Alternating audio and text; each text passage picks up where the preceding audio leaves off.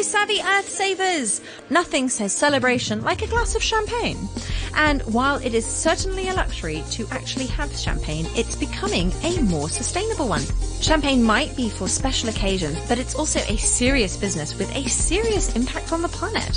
From pesticides on vineyards to the air miles clocked up flying glass bottles around the world, our favourite bubbly can wreak havoc in its wake.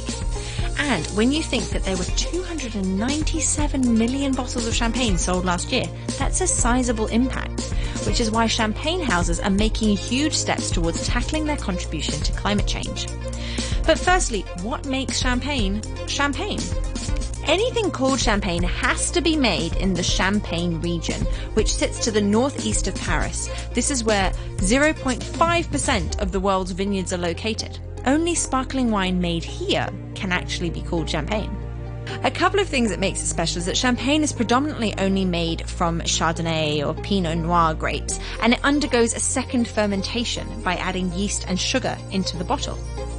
So how is it becoming more sustainable? Well, the region of Champagne in France, where all champagne has to be made, was the first wine growing region to carry out its own carbon footprint assessment. They've made a commitment that by buying into the history and prestige of champagne, you're now also buying into their support of a long-term future through more sustainable practices. The region is aiming for a 25% reduction in its carbon footprint by 2025 and a 75% reduction by 2050. So far, 20% of the region is certified as eco-friendly, but the aim is to make this 100% within the next decade.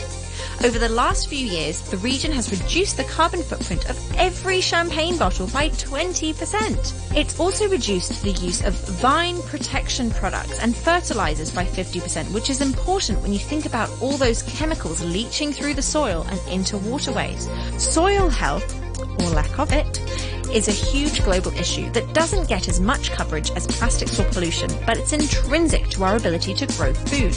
The champagne houses have also been working on their waste, reusing 100% of byproducts and 90% of waste created. But it's not just about reduction and recycling. There's some amazing innovations happening as well. Experimental research is looking into hybrid grapes, which can withstand the changing temperatures in the region, while it also has the largest fleet of electric tractors with every champagne house, and there are over 16,000 growers, committed to huge reductions in carbon, waste and resources, it's time to say cheers to champagne. Until next time, bye-bye.